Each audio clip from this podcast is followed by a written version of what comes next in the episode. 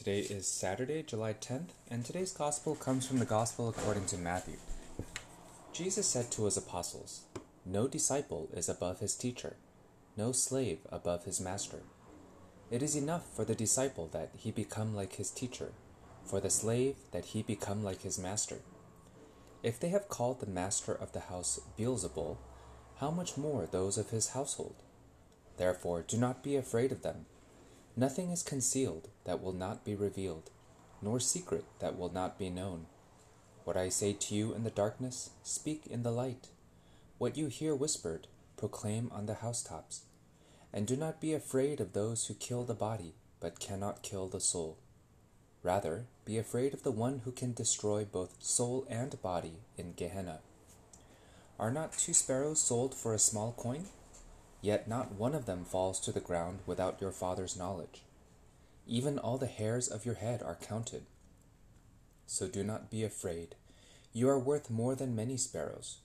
Everyone who acknowledges me before others, I will acknowledge before my heavenly Father.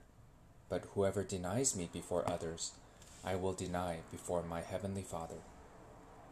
The Gospel of the Lord. Praise to you, Lord Jesus Christ. Once in a while, I see finance articles about who the richest people in the world are.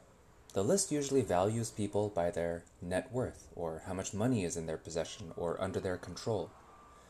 But to a person who does not value money, using this metric is meaningless. How much are you worth? More importantly, how do you value how much you are worth? What do you use to measure the worth of a person? Some people define themselves by their sins they allow their brokenness to judge their worth. There is a very beautiful style of Japanese art known as kintsugi. According to legend, a 15th century Japanese shogun sent a broken piece of pottery that he was fond of to be repaired in China. He was displeased with the repair work, so local artisans used a form of tree sap lacquer mixed with gold dust to redo the repairs, and thus kintsugi was born. Kintsugi's approach to repair work is unique in that rather than trying to hide the damage, the artisan highlights the breaks and makes the whole piece more beautiful and unique as a result. Does sin diminish your worth? Does your brokenness make you less valuable? It's easy to think in such terms, but when you encounter God, God grants you mercy for your sins and heals your brokenness. But He doesn't make you as good as new. That purity, that newness, cannot be obtained again.